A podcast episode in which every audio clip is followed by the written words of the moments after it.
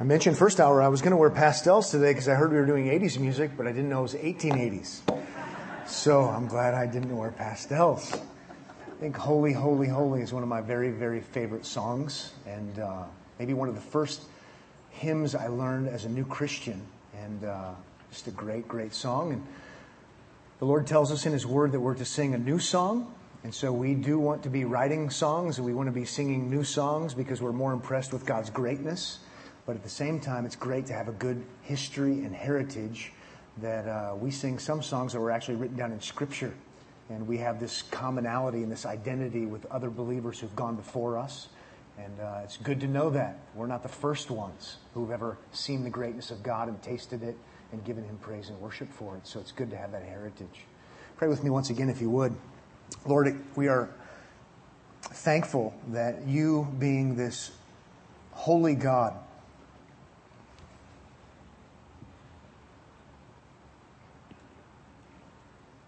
came here so that we might know you, so that we might know what is true and what is false, so that we might be able to, even as your word says, behold your glory.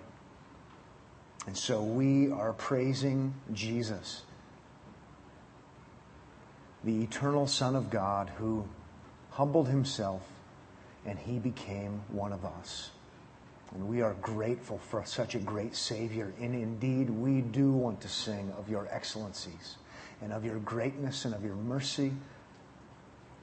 And we do even want to sing, as your word tells us, even to one another, reminding one another about how great a Savior Jesus is and how he is worthy of our praise and worthy of our devotion. Help us during this time as we study your word together to be moved to being impressed with Christ wanting to serve Him, wanting to honor Him, ultimately for His own glory and honor. In Jesus' name, amen. Well, the bulletin is packed with service opportunities. And the bulletin tells you about the new program starting. And if you get on the website, you'll see there's new Bible studies getting ready to start. And, and it's a whole new ministry year for us. And there's a lot of programs. You, uh, in a couple of weeks, we'll start Romans on Sunday mornings. And that sort of is kicking off uh, the new year as far as ministry year is concerned. And Sunday nights, first and third, we're going to do Titus and all about how the gospel impacts impacts a city. And then on the other nights, care groups and some care groups are relaunching. And then Wednesday mornings, there's a women's Bible study and uh, kids club. And Wednesday night, there's a Bible Institute and Children's Truth Academy. And there are all of these kinds of things going on. Men's Bible studies, women's Bible studies, things for kids and programs. And you kind of feel like programs, get your programs, right? In one sense. It's exciting, a lot happening. But this morning, I want to ask one of those simple questions that I hope is profound for us as a church. I want to say, what are we really doing? What are we really doing? There's a lot going on. You're asked to be involved. You're asked to serve. You're asked to participate. You're asked to benefit from. But what, what are we really doing? Which I think is very helpful to ask sometimes. What's the point? Why are we doing all of these things? And I think there's a good hint as to what are we really doing from those great words from Jesus that Christians have been clinging to now ever since there have been Christians. Familiar words to most of you, where Jesus said, I will build my church, and the gates of Hades will not prevail. That's at least a hint for us because Jesus, before he dies, says, I will build my church and not even the grave, Hades, I take it there, could stop this from happening. Jesus has this great, clear, bold promise, and we know that it wasn't just an empty promise because he did in fact die and go to the grave, and then he rose again from the dead. And so we as Christians should have a great confidence, as Christians have, again, since there have been Christians, that Jesus Christ is building his church. So, what's the point of all this stuff that we're doing? What's the point of what are we really doing? What we're really doing, or I should say, what we're really trying to do, with all the stuff is we are trying to be used by Jesus as he builds his church. What we're trying to do, and this might sound a little bit too trivial, we're trying to partner with Jesus. We know he's going to build his church. That's a great promise, and we cling to that. No matter how bad things get messed up by people like you and like me, we know he's going to do it. But I, I, I want to be a part of what he's doing. I don't just want to be caught up in some sort of fad. I don't want to just keep doing what we've been doing because we've been doing it and seems to draw a crowd. I want to do what Jesus is doing, or I want to be a part of what Jesus is doing, and I hope that's true of you as well. And so this morning, what we're going to do is we're going to focus on two major priorities. Two major priorities in Jesus' work of building his church. I think we could go just about anywhere in the New Testament for this. Where should we go? I'm not that prepared. so let's go to Ephesians. But we could go to Romans and we could go to Colossians and we could go to Galatians and we could go to Revelation, we could go to Jude, we could go to 1 John. I think we could go anywhere in the New Testament and we would see that these are the priorities. Jesus is building his church. We want to be a part of it because we don't want to just be a club or an organization or a fad or a trend. So how can we have a sense of assurance as a church and as church members, you and me, how can we have a sense of assurance that we're looking at the same playbook? That what we're doing is not just going to all burn up someday and be, be worthless? Because that could happen. In Ephesians, in chapter 2, there's a strong emphasis on salvation, priority number one.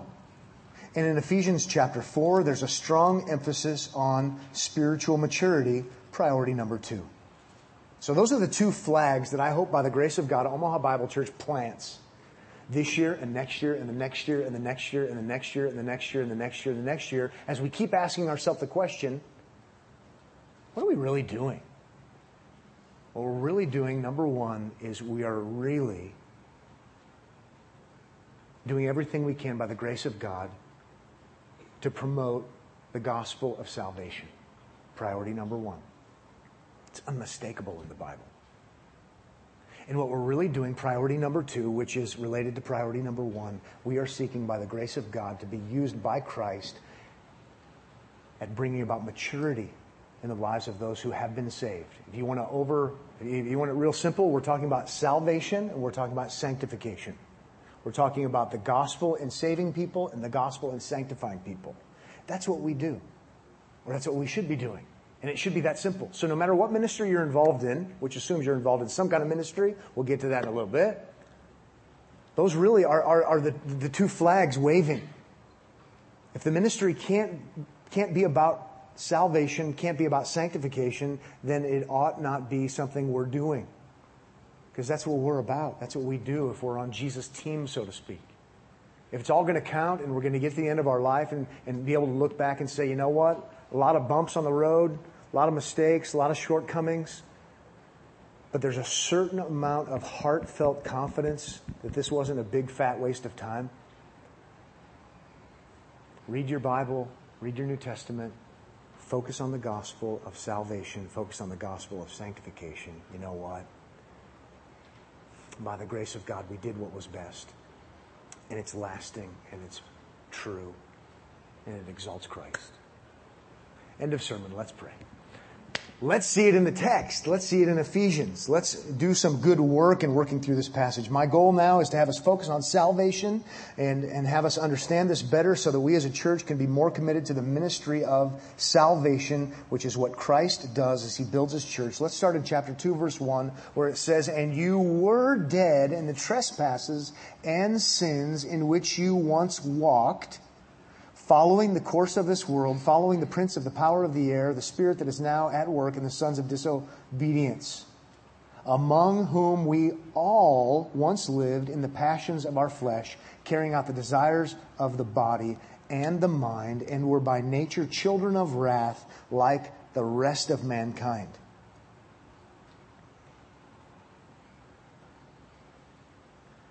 That's a dirge, right? That's not a happy song.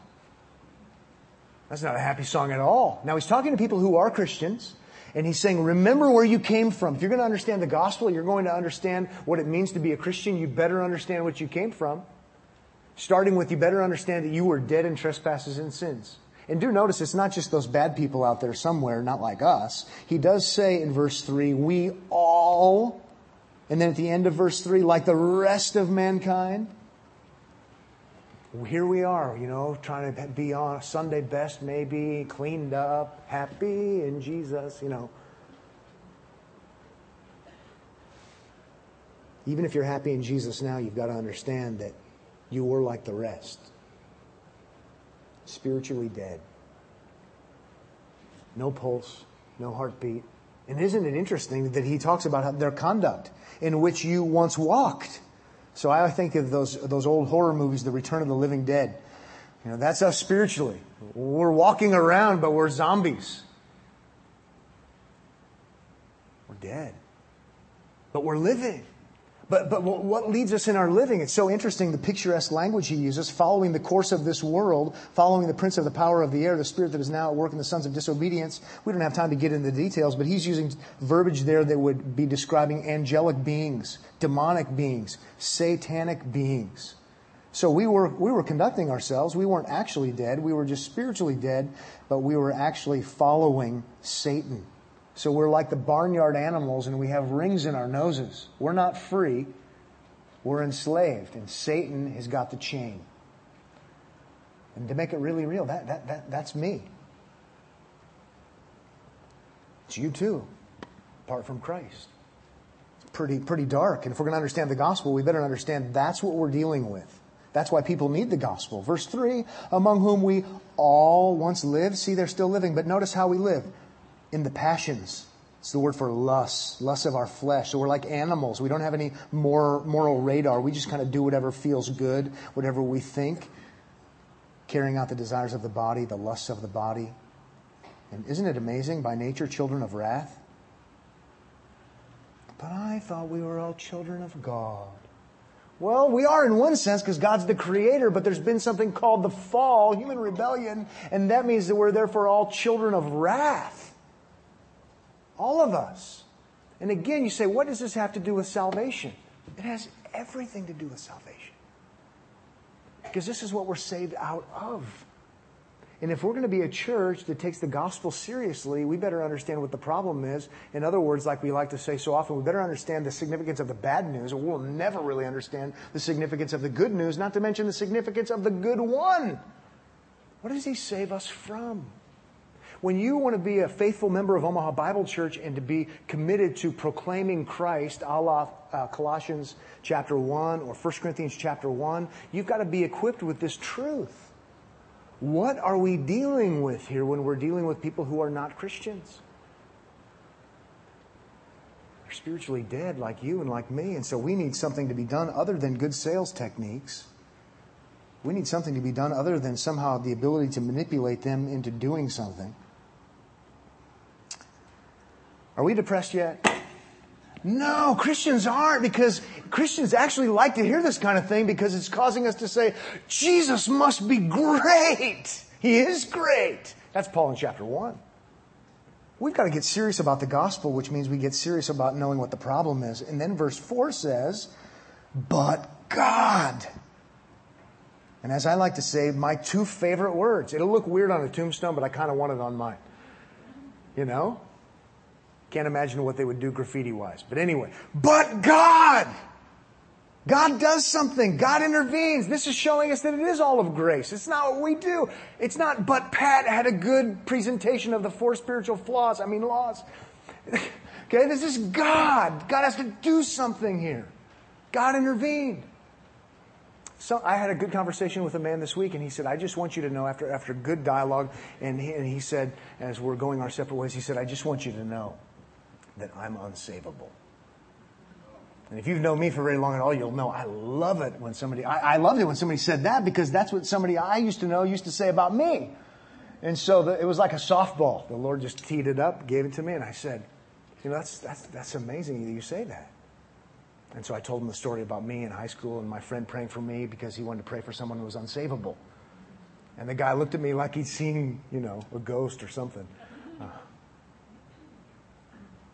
And I said, That makes me love two words in the Bible, perhaps more than any other two words.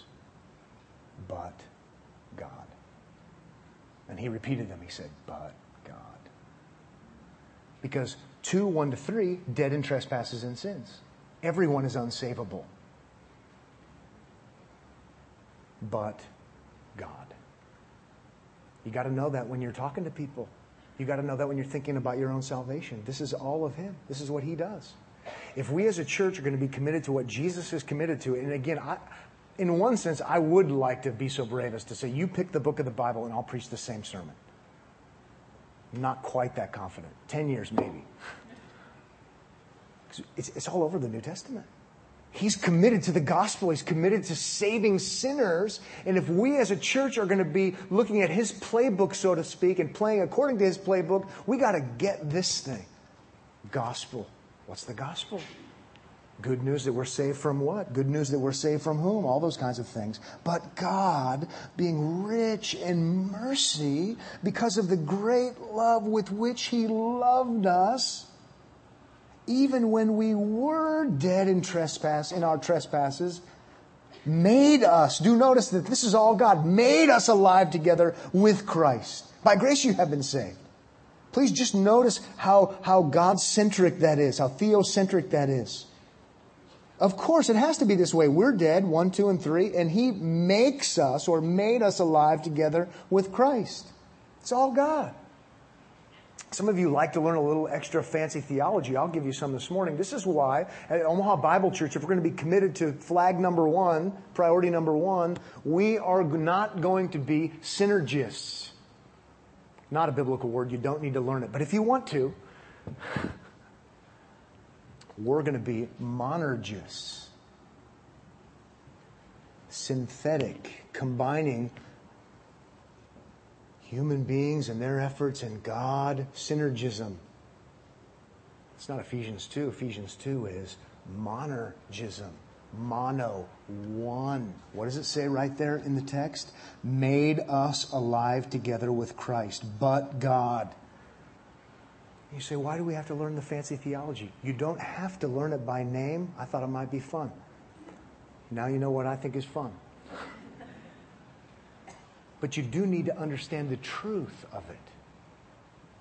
Because it will impact the way we speak of Jesus and the way we speak the gospel and the way we stand for the gospel. It's got to be God saving sinners. It's a, it's a one way street in the sense that God comes all the way down the street and God does something for us. This is how we can say, by grace you have been saved. It's a free gift, it's what He gives us.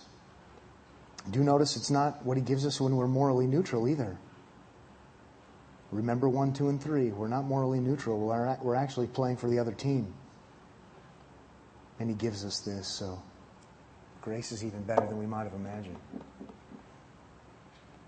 And, verse 6, raised us up with him and seated us with him in the heavenly places in Christ Jesus, so that in the coming ages he might show the immeasurable riches of his grace in kindness toward us in Jesus, in Christ Jesus. Just t- stop for a second and realize now he's talking about something that really was planned before time began, which is chapter 1. Then it's carried out in history and then applied in time, verse 7, coming ages. So think about this. Amazingly enough, chapter 1 is going to tell us about how this is the plan of the triune God to save a lost humanity. Then you have Jesus coming in real time space history, living his flawless, sinless life, obeying the law perfectly for lawbreakers, then going to the cross and atoning for the sins of the lawbreakers for whom he is dying. And then he rises again from the dead and then, amazingly enough, in our life's history, the coming ages, verse 7, he might show the immeasurable riches of the grace and kindness toward us in Christ Jesus. It's awesome. It's absolutely mind staggeringly awesome, if that's a word. It's befuddling. Give me another synonym. I don't know. it just is some absolutely amazing. That's why we've called it good news. It's great news. It's gospel news. And now we're ready to hear verse 8 For by grace you have been saved. Yeah, it's grace, all right, man. All caps grace. Saved through faith. And this is not your own doing. It is the gift of God, not as a result of works, so that no one may boast. For we are his workmanship, created in Christ Jesus I love the way he says that created in Christ Jesus. It's, it's, saved in Christ Jesus, but being saved in Christ Jesus means we're a new creation. So he uses creation terminology in Christ Jesus. How about this? Even creation terminology, perhaps in verse 10, because when God created, he spoke it into being. There was nothing and there was something.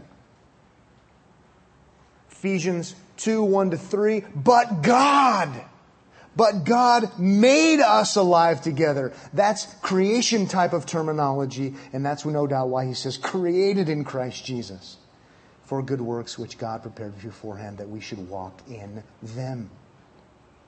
It's just gospel, gospel, gospel, gospel. Do you know the gospel? Can you explain what the gospel is?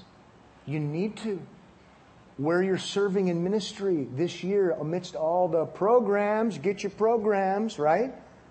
It had better be a gospel centric program to the best of your ability by the grace of God, knowing the gospel so you can play your role because we want to be used by Jesus Christ as he builds his church. And it's going to be a gospel church. It's going to be gospel centric. It's going to be gospel permeated. We won't take the time, but we could start fleshing this out a little bit. Romans 10 14. How will they know without one who preaches? So we are commissioned to proclaim this message and not just say, oh, yes, isn't it great? We're saved.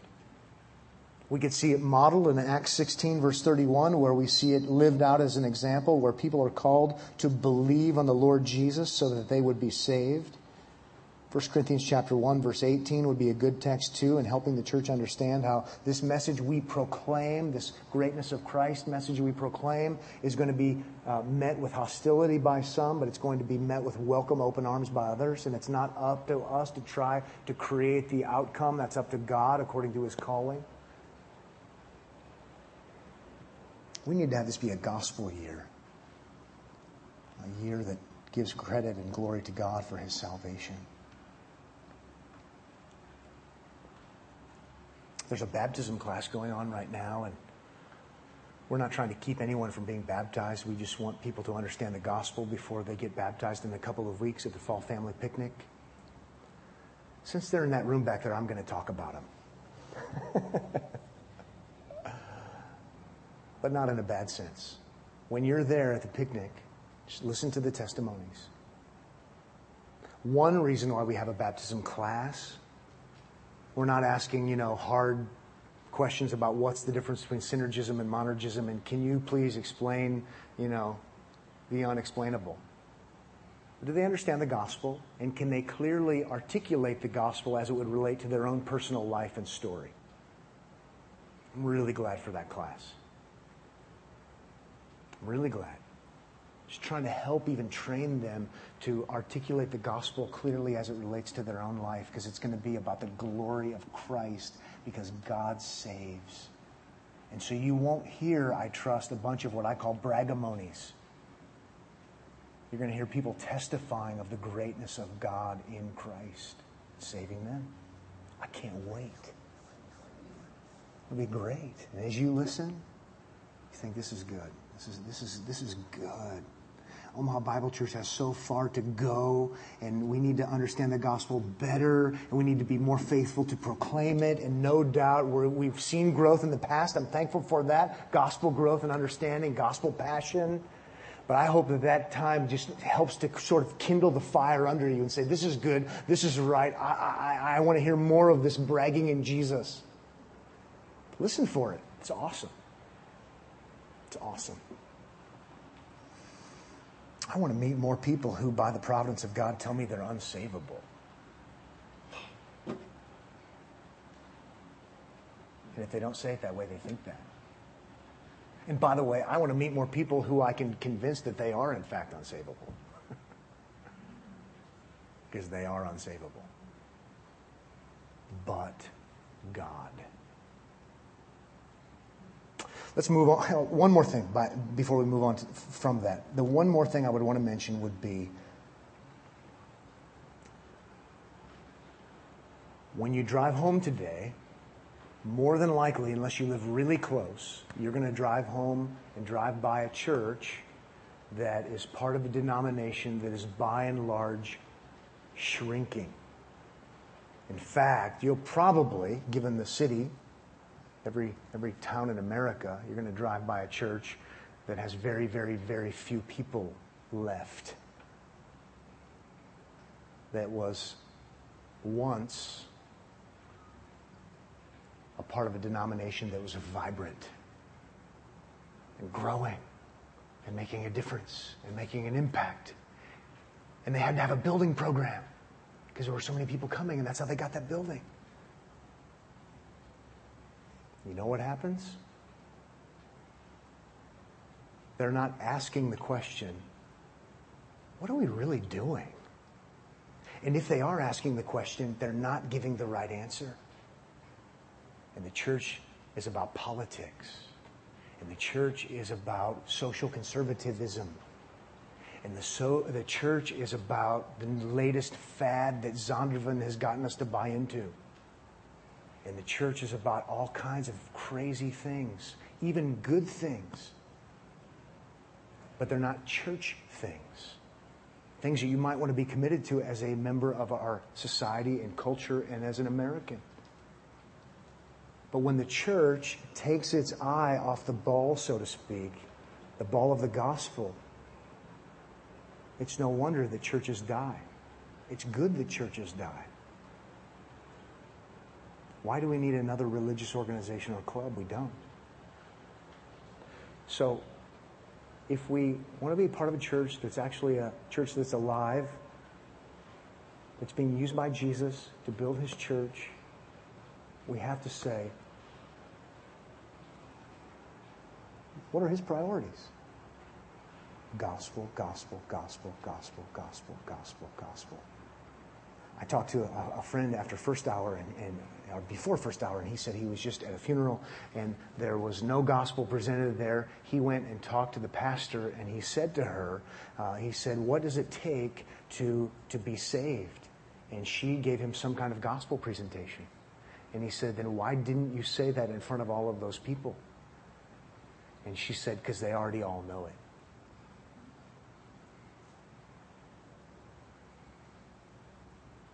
And he, in essence, said, Yeah, right. Let's not assume the gospel. Let's not assume the gospel. First importance, 1 Corinthians 15. All right, let's move on. Let's move on to number two. Second priority, second flag to be planted in the ground. And they're related, they complement each other. But let's look at chapter 4 of Ephesians. And I want you to notice just a couple of big, big items before we start working our way through it. What we're going to do is Ephesians 4 and work through verses 1 to 16 at sort of a 30,000 foot level. But before we begin working our way through it, focusing on spiritual growth, spiritual maturity, if you would just notice a couple of things, and one would be that it is about spiritual maturity. For example, if you turn to verse 13, Verse 13, it says, Until we all attain to the unity of the faith and the knowledge of the Son of God. Here's what I wanted you to notice to mature manhood. He uses that image there of someone who was an immature child, a boy, and they matured and they became a man. And that's the image that's being used. It's about spiritual maturity. Then, if you keep going in verse 14, so that we may uh, no longer be children then, verse 15, rather speaking the truth in love, we are to grow up. Okay? And so please notice that the, big context is about growth and maturity. Um, so just keep that in mind. And he's also going to emphasize unity and togetherness, and we don't grow spiritually in isolation. And we'll see that as we go. And, and actually, maybe you should see that as well, so, so I don't forget about it. Please notice the, the togetherness in the context. Obviously, he talks about unity a lot, like in verse 3, the unity of the Spirit. Uh, verse 7 says, But grace was given to each one, so it's, it's in being uh, inclusive in that sense. Uh, then, if you again look toward the end a little bit, Oh, we're going to have a speaking. T- uh, oh, do notice toward the very end there in verse 16? Oh, verse 16, the whole body, so it's togetherness, joined together. Every joint, that's uh, all inclusive of everyone with which it is equipped when each part is working properly. And it ties that to growth. I wanted to mention that before we got started. Do notice it is about maturity, but do notice it is about unity in the church, bringing about maturity. And do notice it includes each part. So the application at the end is going to be, among other things, maturity doesn't happen with just me, my Bible, and Jesus. You know, rugged, rugged Wild West. It's just me. I'm kind of John Wayne, Lone Ranger Christianity. And that's kind of how we think sometimes. He's actually making the argument that spiritual growth, maturity happens. We get rid of our, of our spiritual huggies, okay? Because we're all, we are all in them. And we stop sucking our thumbs. The way we do that is not all by ourselves, just like that wouldn't happen in a family. Actually, he emphasizes each one, one another's. And so you'll for sure hear me say something to the effect of you need to be involved. You need to play a part. You need to be a contributor. Or we can't grow spiritually as a church as we would need to. And the bottom line is we can't even grow individually as we would need to because we need each other. I've got to tell you, I love to be alone. I like being a loner. I like being with people too. I love my iPod. Man, I love my iPod. I feel sometimes like Gollum on Lord of the Rings, you know my precious. I just got this weird relationship with my iPod. Well, it's not quite that weird. I'm just trying to get your attention. I don't know how to act without my iPod because I love listening to Bible teaching. You know, on my iPod, queued up week in and week out. I love to listen to Sinclair Ferguson. I listen to Alistair Begg. I love to listen to the White Horse Inn. I love to listen to certain preachers. And they're on there. S. Lewis Johnson, John MacArthur, R.C. Sproul. And it's great. It's a great way to sanctify garage cleaning. Um, I mean, it's a great way to sanctify exercise. I just love it. I've got certain earphones for exercise that go around your ears so they don't fall off. They kind of hurt. I've got nice big ones that drown out everything. I like those the best. And I've got some little ones for traveling. Why do you care? I don't know.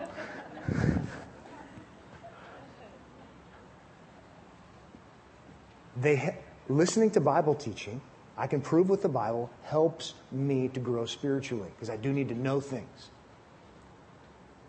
But I can't just me, my Bible, and my iPod and Jesus expect to grow spiritually and ever get out of my spiritual huggies. And neither can you. Because we see in Ephesians 4, I know we haven't read it all yet, each one every joint. We're connected as a body.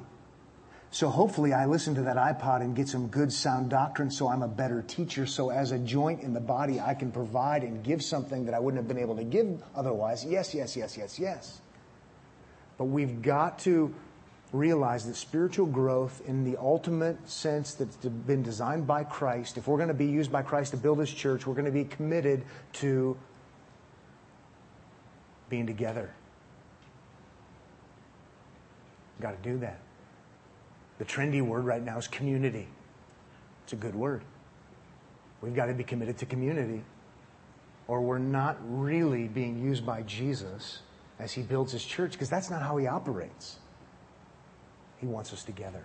So let's, with that in mind, don't believe me, but let's see if it's actually true in the text. But with that in mind, let's start working our way through this need to be together even as we grow spiritually and we help others to grow spiritually. I, therefore, a prisoner of the Lord, urge intensity. I urge you to do this.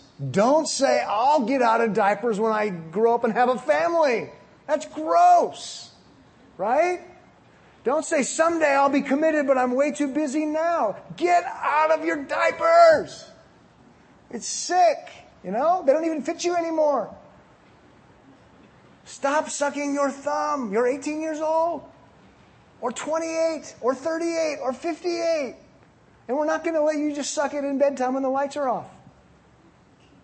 Stop, you know? This is urgency. This isn't how Jesus wants it. You gotta grow up. Okay, made the point, right? I urge you to walk in a manner worthy of the calling to which you have been called. I love context because it helps us understand that. I urge you to walk. Remember chapter 2 verse 2, we used to walk with a ring in our nose and Satan was leading us around. That was our conduct. Now he's saying, I urge you to walk a different way in a manner worthy of the calling to which you have been called, which would be a gospel calling. The word worthy is the word for for balance in the Greek New Testament. It's a great picture. You need to, you, you need to conduct yourself now in a way that is, that is balanced with your gospel calling. We're not going to take the time to do it, but it's very fascinating. If you go to chapter 1 and chapter 2 and you learn about how positionally we're in Christ. Positionally, we're perfect. And he uses this phrase over and over again, or a, a variation of it in Christ, in Christ, in Christ, in Him, in Him, in Him. I underlined it in pink. Can you see it? Thought so. Upside down, does that help? No, you can't see it. Good exercise though. Because he's talking about in chapter one, positional truth. You're in Christ. Well, see, Pat Abendroth is still, when I believe in Jesus, I am still a big, fat sinner. I am not fit for heaven. I didn't clean up my life and then God accepted me, right? Read Ephesians 2. What happens is Jesus perfectly does everything for me. He earns righteousness for me. And by God's grace, I'm trusting in Him. Therefore, I'm in Him. I'm united with Him, but I'm still the same old path. Positionally, though, Ephesians 1 and 2, I'm perfect. That's what it means to be justified. I'm declared perfect. This is a good truth. then he comes over here to chapter 4 and he says, Christian who's been declared perfect, walk in a manner worthy, balanced of your calling. You're perfect in Christ, but you are a total slacker. Right? Now, by the grace of God, I urge you to start living in a way that ba- is balanced with who you are in Christ. It's a great image. Grow up into who you already are in the eyes of God. It's time to grow up and, and not just live over here positionally. Oh, I know I'm in Jesus, so it doesn't matter. I know I'm in Jesus, it doesn't matter. I'm so glad you're in Jesus, but it does matter. right? That's Ephesians 2:10. So it's a great, great, impactful kind of image. Live up to who you already are in Christ as you're united with Him. And then he says in verse 2, with all humility and gentleness and patience, bearing with one another. So it is community context in love, eager to maintain the unity of the Spirit in the bond of peace. We don't have a lot of time to get into all the details of this. There's a detailed study you can find on the internet or get a CD at the bookstore. We did it years ago. But please do notice here's, here's part of growing up in the body of Christ all humility. Okay. Practically speaking, if we're going to be growing spiritually and be used by Jesus as He grows us up, there's humility. This is not the place for pride. In my way or the highway, you know. And think about it. This is not just Him saying, okay, be humble. Okay, Lord, zap me with humility. Mmm, humble. No, it's all grounded in chapter 1 and chapter 2. You were dead in trespasses and sins. But God saved you by grace. You don't deserve anything, Pat. Man, I don't deserve anything, and I get to be part of the body of Christ. I guess humility is, is in order, and, and gentleness.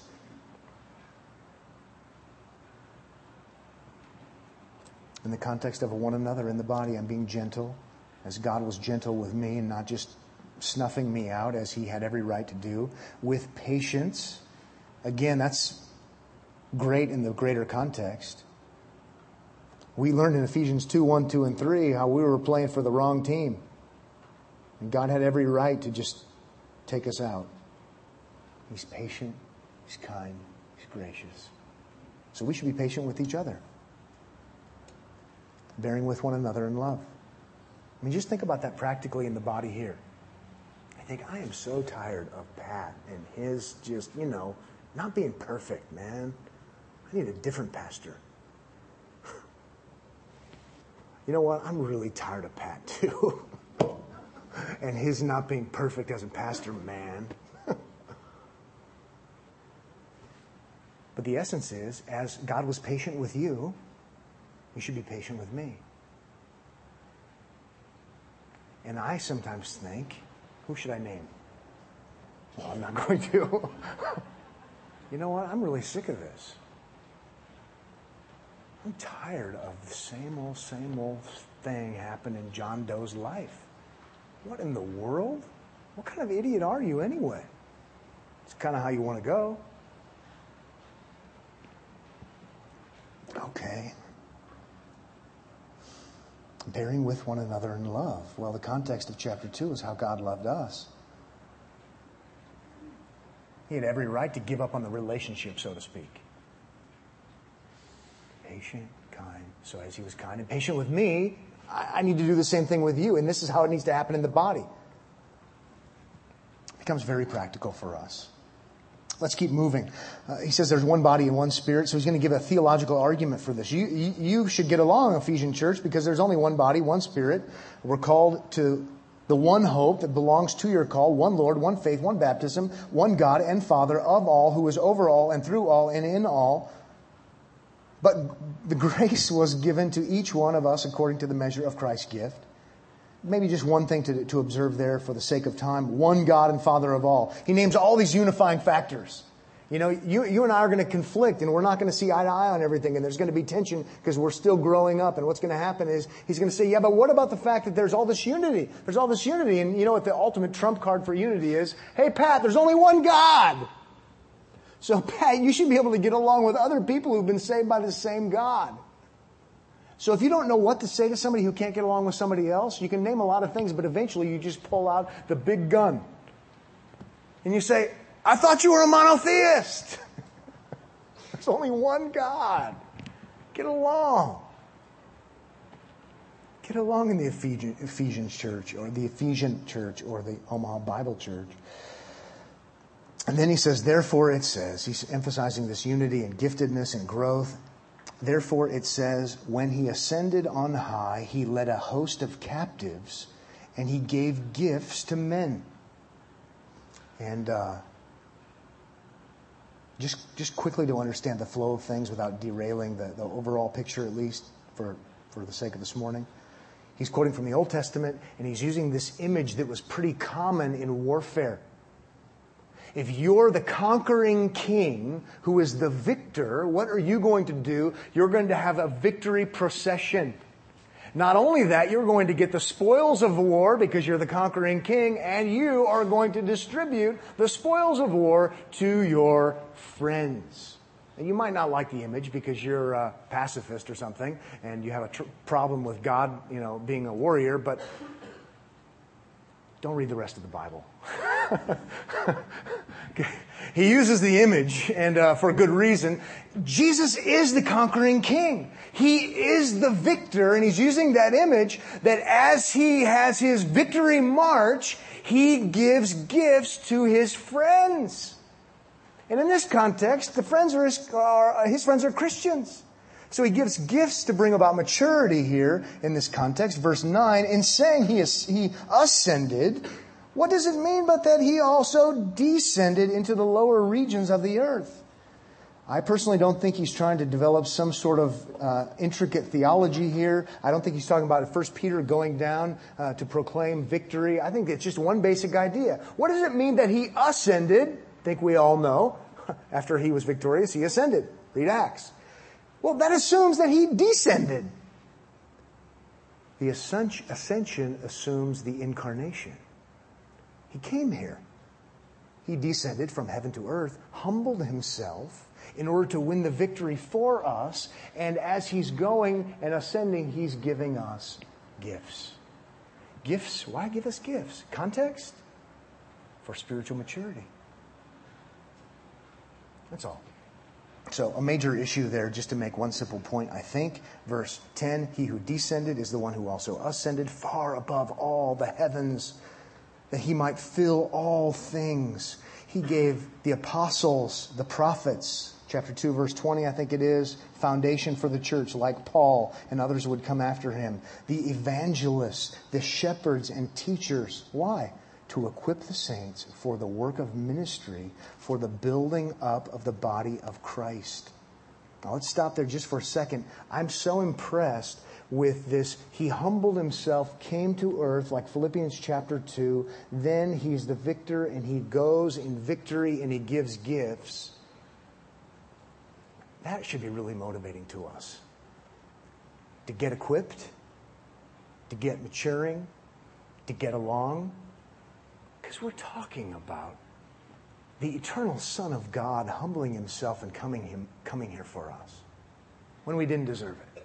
And we're talking about this, this great Christ who did all this for us. And when he ascended, he gave us victory gifts.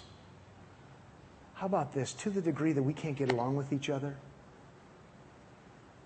it's saying something about what we believe about his humility and about his exaltation man, we, we need to get equipped. We need to get out of the diapers and get along because we believe in a Jesus who gave us good gifts that equip us to be able to do that. We need to be doing that as a church. Verse 13, until we all attain to the unity of the faith. So we've got the no man left behind doctrine.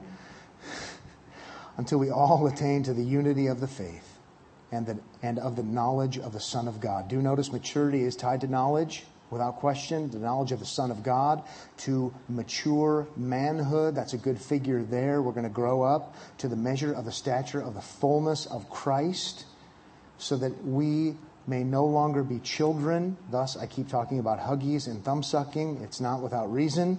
Tossed to and fro by the waves and carried about by every wind of doctrine, by human cunning, by craftiness and deceitful schemes.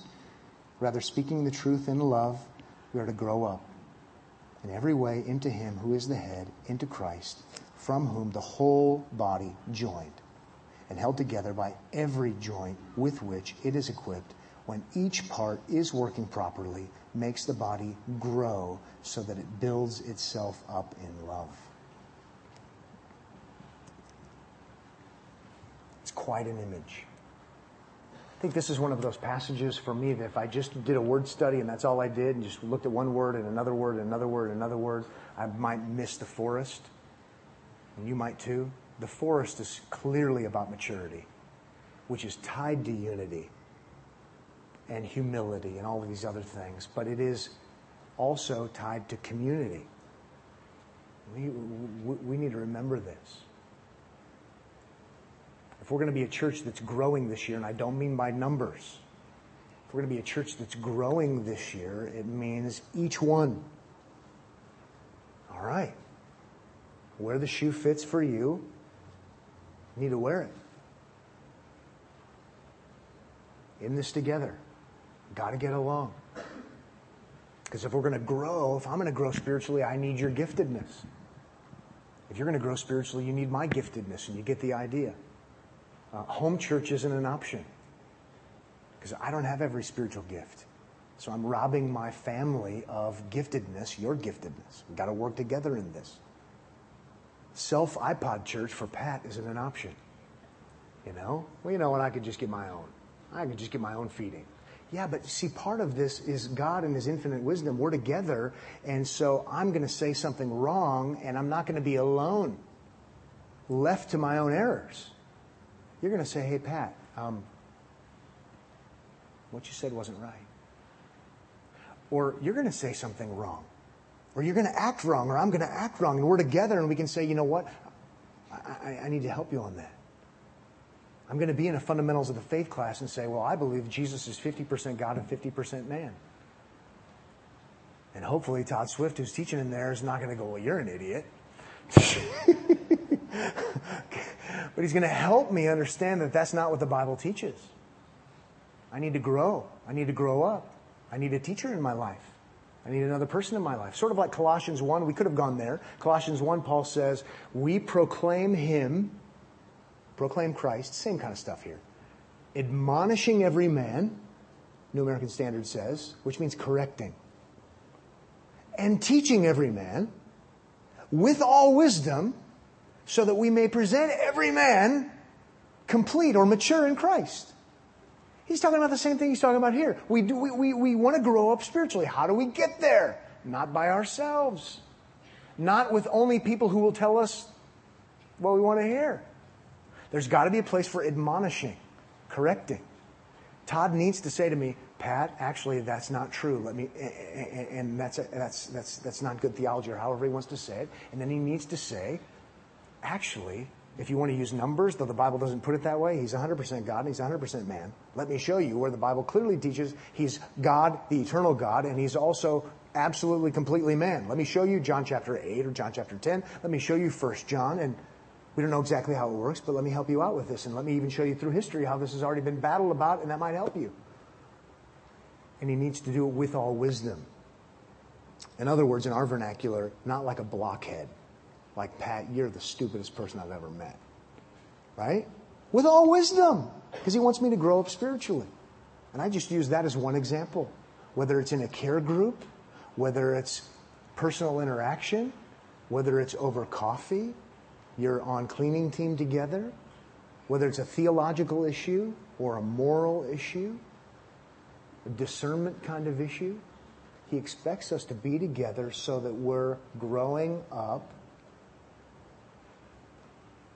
and that we're becoming mature. And ultimately, remember, this is for the glory of Christ because now the church actually is starting to look like Jesus, as in the body of Christ.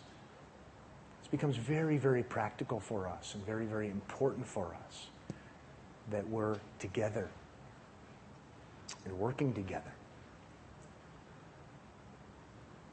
I Suppose there are other kinds of illustrations like that. I'm going to end as far as illustrations on that note. I take you back to what he said at the very beginning, where he says, I urge you. I urge you. Chapter 4. Hmm. You got to do something. Okay? Do something. Don't wait. Somebody said to my wife, Well, you must be potty training in your house because Pat keeps talking about diapers in first service. I didn't even think about it. We are. Um, and I'm doing well.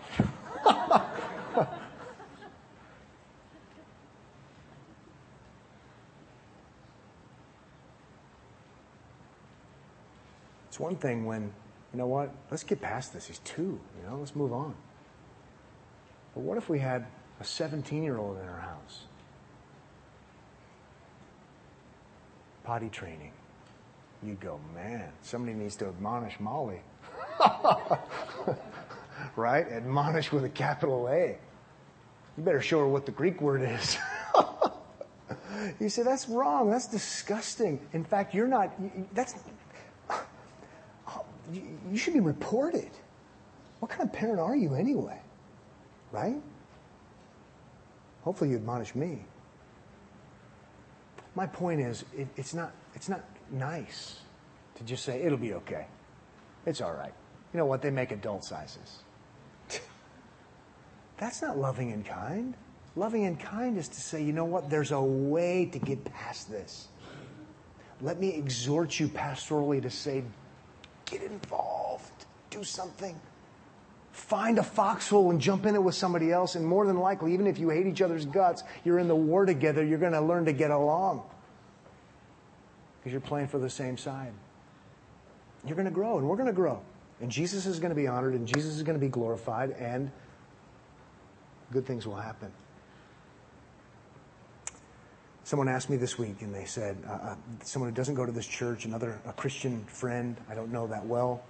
We've had some other conversations, and he said, "So, do you think do you think you're going to be in this for ten years, ten more years?" I said, "I think so. If I'm not dead before then." I think so. So, basically, I don't know what word he used. He said, "So, what's your vision for the next ten years then?"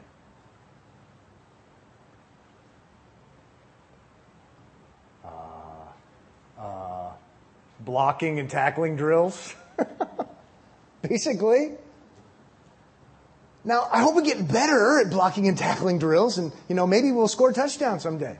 I mean, the idea is we're not trying to reinvent ourselves or be creative or be faddish in lots of different ways. What we're trying to do is make sure we're on the same team as Jesus who's building his church. And how does he do it? Through the proclamation of the gospel for salvation and, quite frankly, through the proclamation of the gospel for sanctification. That's what we're going to do. And again, I hope we get better. I'm so glad that in the last 10 years, I, I, I, love Christ more and I know the gospel better than I did 10 years ago. And I see it as more strategic and more important. And I, and I hope there's some growth there. I think there really is. In some of your lives, I know there is. So, yeah, 10 years, I hope there's more growth and it's crystallized more and we feel it as a burning passion more and we're more effective in more places, more so. But at the end of the day, it's salvation, sanctification, blocking and tackling. Let's not get creative but let's be used by Jesus, the victor who has the spoils of war. Let's pray. Father, thanks for this morning and for a great, great time this morning, even in your word, to talk about things that matter and things that will matter forever. To think that the gospel of salvation, the gospel of sanctification are going to matter forever and ever and ever and ever because they're going to matter in heaven. They're going to matter when you create a whole new earth. It is always going to be relevant, always going to matter because Jesus has been given the name that is above every name. And every tongue will one day confess, having bowed the knee to him, that he is indeed King of kings and Lord of lords. Lord, by your grace, may we be partnering with him in serving him. For believers who are here, motivate them Urge them through me. For unbelievers who are here, motivate them. Urge them even through me to believe on the Lord Jesus so that they might be saved. In whose name we pray.